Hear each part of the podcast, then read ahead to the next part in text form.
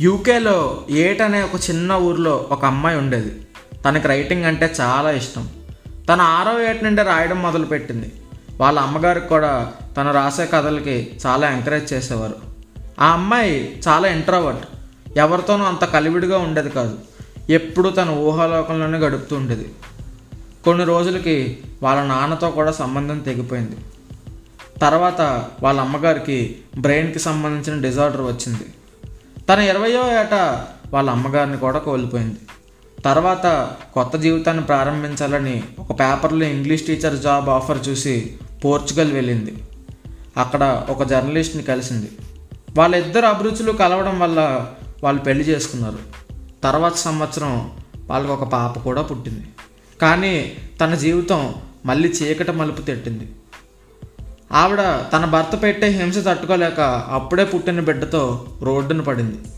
ఆ సంఘటనలో తనను తాను జీవితంలో ఫెయిల్ అయిన ఒక వ్యక్తిగా ఫీల్ అయింది. ఏం చేయాలో తెలీదు. సూసైడ్ చేసుకోవాలనిపించింది. కానీ తన కూతుర్ని చూసి ధైర్యం తెచ్చుకుంది.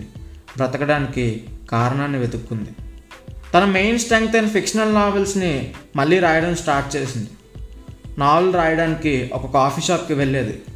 అక్కడ ఆర్డర్ చేయడానికి కూడా డబ్బులు ఉండేవి కాదు. ఒక కాఫీ మాత్రమే ఆర్డర్ ఇచ్చేది వాళ్ళు బయటకు తోసేయకుండా. అలా మెల్లిగా అక్కడే కూర్చుని నావెల్ కంప్లీట్ చేసింది. కానీ తనకు ఇన్కమ్ మాత్రం ఉండేది కాదు. ఇంటి రెంట్ కూడా వాళ్ళ ఫ్రెండ్సే కట్టేవారు. తన కూతురికి తిండి పెట్టడానికి కొన్ని రోజులు తను కూడా తినడం మానేసేది. చివరిగా నావెల్ పూర్తి చేసి ఒక పబ్లిషర్ దగ్గరికి వెళ్తే అవుట్రైట్గా దాన్ని రిజెక్ట్ చేశారు. అలా చాలామందిని అప్రోచ్ అయింది. కానీ తన ఈమెయిల్స్ మొత్తం రిజెక్షన్స్తోనే నిండిపోయాయి. తను రాసిన దాని మీద నమ్మకం తగ్గిపోయేది. కానీ ఆఖరికి ఒక ఎడిటర్ తన నావెల్ని చదవడానికి కూర్చోగా ఆ ఎడిటర్ ఒక ఎనిమిది ఏళ్ళ పాప ఓపెనింగ్ పేజ్ చదువుతూ చాలా ఎక్సైట్ అవ్వడం చూసి పబ్లిష్ చేయడానికి ఒప్పుకున్నాడు.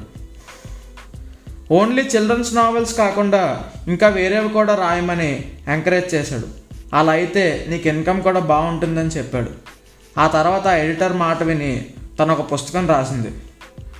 అది ఆ ఎడిటర్కి నచ్చడం వల్ల ఫస్ట్ ఒక వెయ్యి కాపీస్ ప్రింట్ చేసి దాన్ని పబ్లిష్ చేశారు.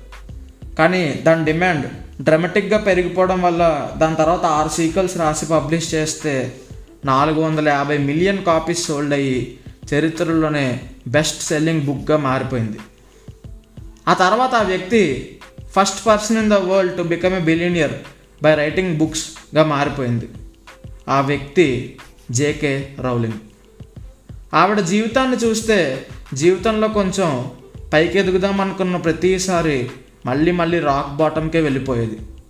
విషాదం నుండి కోలుకుని కొత్త లైఫ్ని స్టార్ట్ చేసిన ప్రతిసారి విషాదమే మిగిలేది. కానీ రాక్ బాటమ్ స్టేజ్ని కూడా తన సక్సెస్కి ఫౌండేషన్గా మార్చుకుంది. విషాదానికి కూడా విసుగు పుట్టేలా పోరాడింది. మనకు కూడా మన లైఫ్లో చాలా రిజెక్షన్స్ అవమానాలు ఏడ్చే సందర్భాలు వస్తాయి. అవి వచ్చినప్పుడు మనకు విషాదాన్ని మిగిల్చినా వెళ్ళేటప్పుడు మాత్రం మంచి పాఠాన్ని నేర్పుతాయి. దాన్ని ఫేస్ చేసి తట్టుకుంటే నీకు ఇంతకన్నా కోల్పోవడానికి ఏమీ లేదనే ధైర్యాన్ని ఇస్తాయి. మన సక్సెస్ స్టోరీకి మంచి వెయిట్ని యాడ్ చేస్తాయి. సో జేకే రౌలింగ్ని ఇన్స్పిరేషన్గా తీసుకుని మనం కూడా మన లైఫ్ని సక్సెస్ స్టోరీగా మార్చేద్దాం. చివరిగా ఒక మాట. మన పనిలో సంతృప్తి అవతల వ్యక్తి ప్రశంసలో వెతికితే మనకి పాతాళమే మిగులుతుంది. అదే సంతృప్తి మనలో వెతికితే ఆకాశమే హద్దవుతుంది జై హింద్.